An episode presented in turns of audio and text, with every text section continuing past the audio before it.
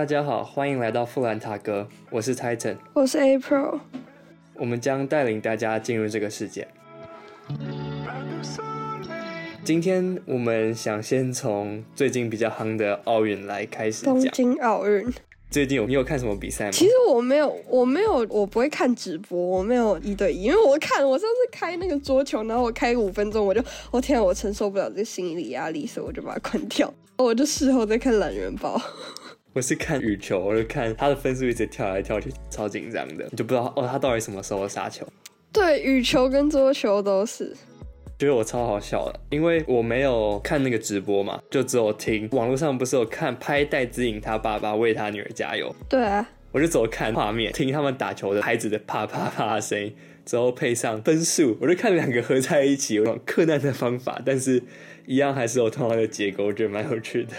我觉得看奥运还不错，最近的一件很棒的事情就可以配点心之类的，就不会那么无聊。也我觉得也有让我。有点想要动起来，因为待在家里真的太久都没有运动。我现在就会开始去让我的手动一下，而且哦，我还有出门去骑车，又戴口罩，快热死了，外面超热。但是就真的真的看他们比赛，自己也会想要参与吗？毕竟这是大家都在关注的一个活动。你不会有很多同学去贴 po 文吗？会啊，谁比赛，然后什么照片出来，对他们就会狂泼，为谁加油？他们他们不会为谁加油，他们只是投结果，然后说很棒什么的。我们有发游泳的、桌球的、羽球的，哎，好像其他项目比较少。感觉台湾就是羽球跟桌球，网球这次蛮惨，哦对，举重。网球，网球这一次好像在前面就被淘汰了。他好像丑闻蛮多的，大家印象不太好。大家就对于我们台湾这个运动的环境跟选手的培养上面，大家还是有不同的意见吧，才会闹出很多不一样的新闻，体协啊什么样有的没的。感觉台湾的国手教育嘛，就培养没有那么勤奋。应该说，比起国外来讲，我们。专注度好像没有放那么多在上，也不是金钱或什么，觉得可能运动的小孩可能未来没出路或什么。可是国外就会很尽力的去培养，因为真的能够站上那顶尖的只有一两个，你就很难确定说到底该不该把这个小孩去送去这么专心到那一项运动里面去，不然他到时候学业没有表现的那么佳，又没有退路，就很麻烦。对啊，而且好像台大会专收那些体育很优异的学生吗？就像国外什么史丹佛或什么的，好像就会，他们好像会去收集。就如果说你真的很厉害，可是台湾好像就不会。对对对，他们好像就是他们会去高中或什么的地方去看有没有比较厉害的人，因为那对他们来讲也是。代表学校的一种荣誉吧，荣誉对啊。如果说你学校有一个非常厉害，台湾好像比较没有。我觉得台湾的观念上，关注跟观念还是跟国外有点差了。还有体制，对啊。这这就关系到我们今天想要讲的题目——兴趣与前途。比起国外跟台湾，再从运动这个方面，其实我们就可以发现非常多不同。到了现在，因为我们现在是十一年级了嘛。到底要选什么样类型的大学，跟选什么样的科系，一样很值得我们现在讨论。我希望在这一次的讨论中啊，我们可以分享到底我们怎么找到自己的兴趣，以及未来会需要考虑什么样的因素。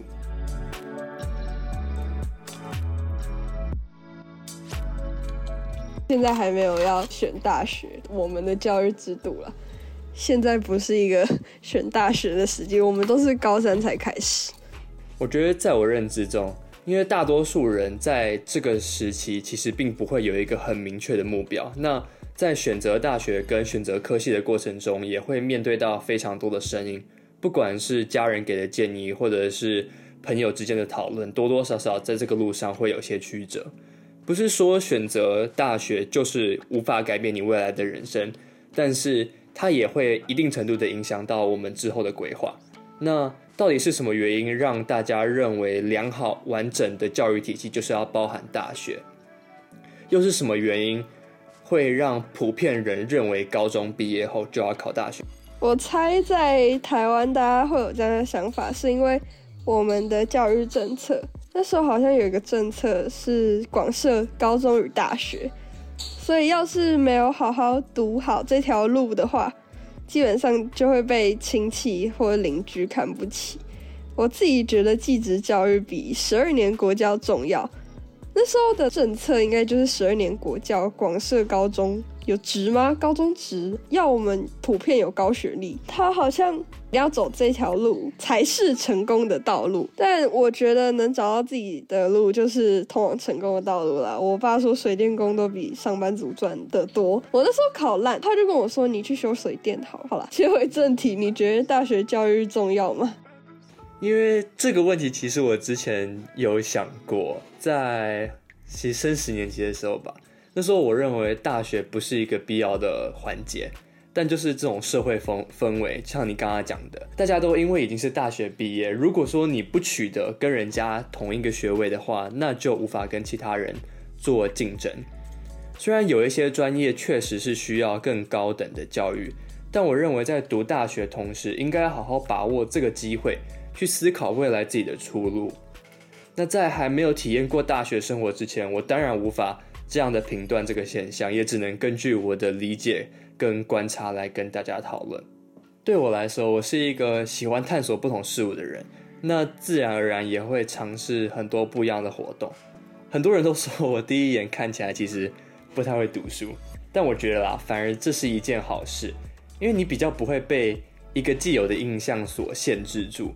所以我也可以比较容易的去尝试一些不同性质的活动，比如社科的活动啦。那在学科的方面，我觉得学科上我也不会算太差。在这么多方面的接触底下，其实我渐渐的开始了解自己到底适合什么样的类型跟什么样的科目。就我现在很清楚，我绝对不是一个愿意在坐在办公室里的人。我我觉得蛮多人会想要找到这样的职位，觉得说不会太辛苦吗？平稳吗？但我个人的想法，我觉得有可能是平稳。我就是想吹冷气。我阿妈很喜欢，我阿妈一直跟我说，你以后好好读书才能坐在办公室。对啊，大家好像观念是不是都差不多是这样？我个人啦，我比较希望可以多跟人跟这个世界做更多的接触，所以。我觉得走到建筑这一行蛮达到我的要求，就比起研发跟就像坐办公室一样开发一些不同类型的东西，或者是写程式那样的工作类型，我比较能够做运用。这样的选择也是比较属于一个实质的能力且稳定学科的好处。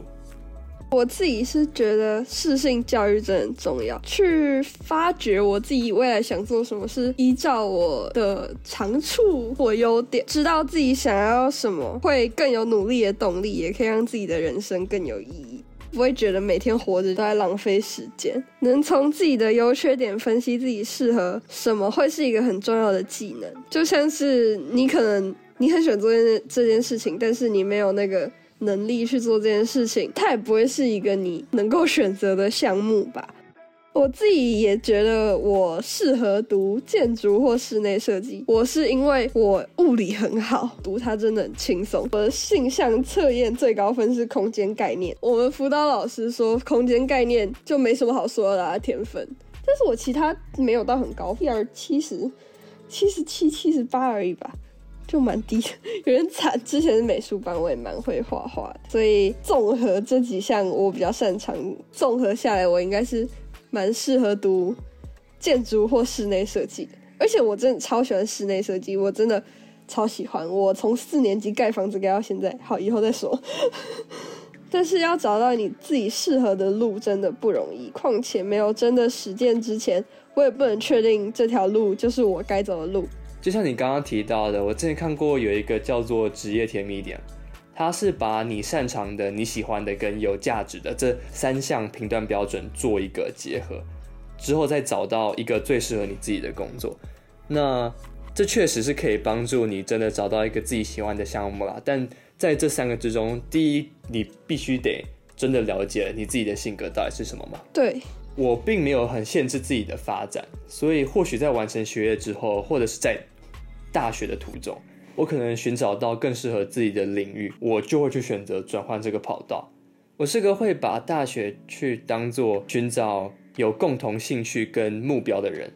如果说有遇到志同道合的合作伙伴，那在未来的路上一定也会更加顺利。当然，也一定需要一点点的眼光跟运。毕竟成功这条路，并不是说你努力一定就会有那么多的收获。但就去读读看，有没有机会创造点新的东西。也许可能跟不同的人、跟不同的科系做交流，说不定会激荡出不同的火花。回到我之前讲的，我虽然认为读大学并不是一个必要的环节，但在这样的思维底下，确实好像读大学的意义也渐渐的被带出来。自己应该还是会读大学了，感觉不读大学会死掉。那还是蛮必要。台湾的社会观念跟制度都会去读大学啊，所以就可能也会去读个大学。但我觉得也没有不好啦，可以发掘新的东西。因为在大学这个期间，其实有非常非常多在高中你取得不到的资源。那在这期间，其实有很多机会，你就可以去尝试的去把握到它。大学是一个。你可以去钻研你自己喜欢的东西的机会，比较不会跟高中一样，你什么都要读。大学你可以学一些你想学的，如果你运气好的话。在更各科更专精的情况底下，确实可以透过读大学教育这个方面来改变一个人他在未来的生活上面的一些优我的表现了。那也不只是单纯的学习，我认为。也还会要需要思考更多的层面，可能就像是放开一点，尽量去尝试不同的，不管是活动啊，或者是一些科目，也许你会遇到一个你非常喜欢，但是却不是你主科的，那。这就看看到底未来会发生什么事吧，就要去拼拼看。嗯，有机会就可以尝试新的东西了。教育这条路很漫长，它也很重要，所以只要大家能找到你自己适合的路，我觉得就是最好的。就完全就要看你自己，你自己喜欢什么，你觉得怎样比较好，要相信自己。对，只要有心，一定可以学到什么。对，一定会有机会，一定可以学到什么。今天的节目就差不多到这边喽。到时候更接近我们申请大学的时候。我们应该会回来再看我们现在所说的想法跟决定啦。之后有差别的话，我们就再做一次比较看看好了。那今天的讨论就到这边结束喽。如果说大家有什么不同的观点或者是想法的话，欢迎跟我们分享，也欢迎到我们的账号之中去讨论哦。我是 Titan，我是 April，大家再见，拜拜。